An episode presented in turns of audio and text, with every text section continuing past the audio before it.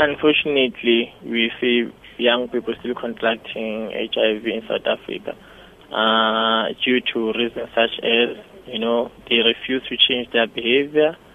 There's still a lot of ignorance and there's still a lot of peer pressure. Now there is a lot of material stuff that is involved where we have now sugar daddies, sugar mamas, and lately they bless us and young people are giving it. Behaviors in adaptability and having to change their ways, their morals and their beliefs and what they've been taught, you know, they are from their upbringing until so far.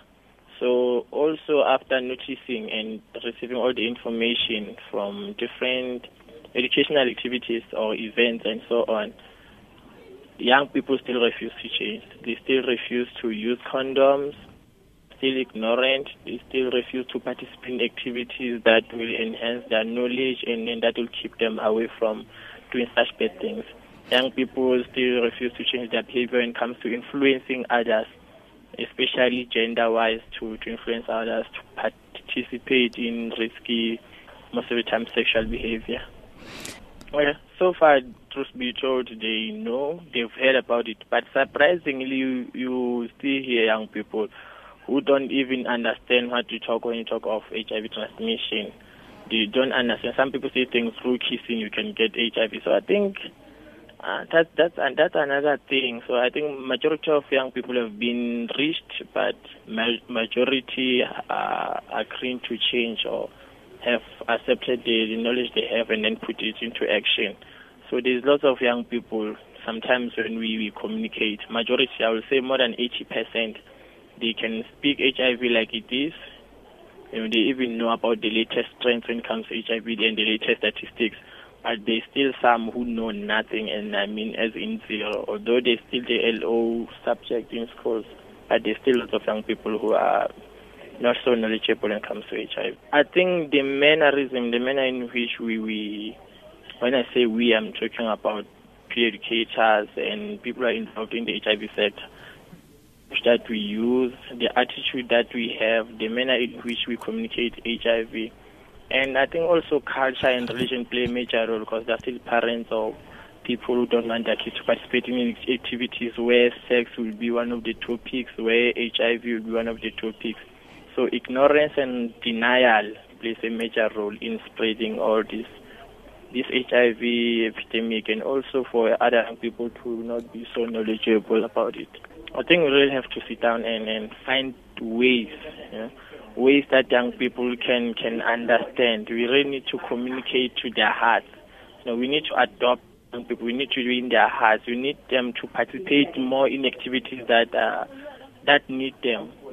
Sometimes, you know, there's this uh, concept of nothing for us without us, where when we do design programs, we have to design programs that will communicate to young people, that even young people participate in, in designing them because they will be understanding exactly what is needed. And also, I think even including the media, media has got a very major role in, in, in, in communicating the message throughout. So I think we need to really win their hearts. And also, I think young people need to part- need to participate in, in, in extramural activities. So I think many government departments or CETAs and so on have got the major role to play in providing um, resources or services that young people can can access easily so that they can take advantage of that can be useful for them or to them. Basically, for, for young people, we've got the S R H R program, Sexual Reproductive Health Rights Program, which is targeting mainly young people, both in and out of school.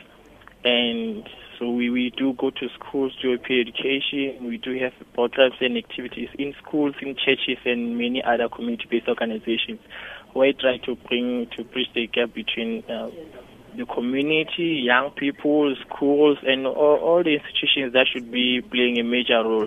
So it's actually saying communication is, is very, very important. We really need to be involved, and we, we, we, we need to keep working, to keep shouting. We not, don't need to get, to, to, to, to get uh, tired of young people.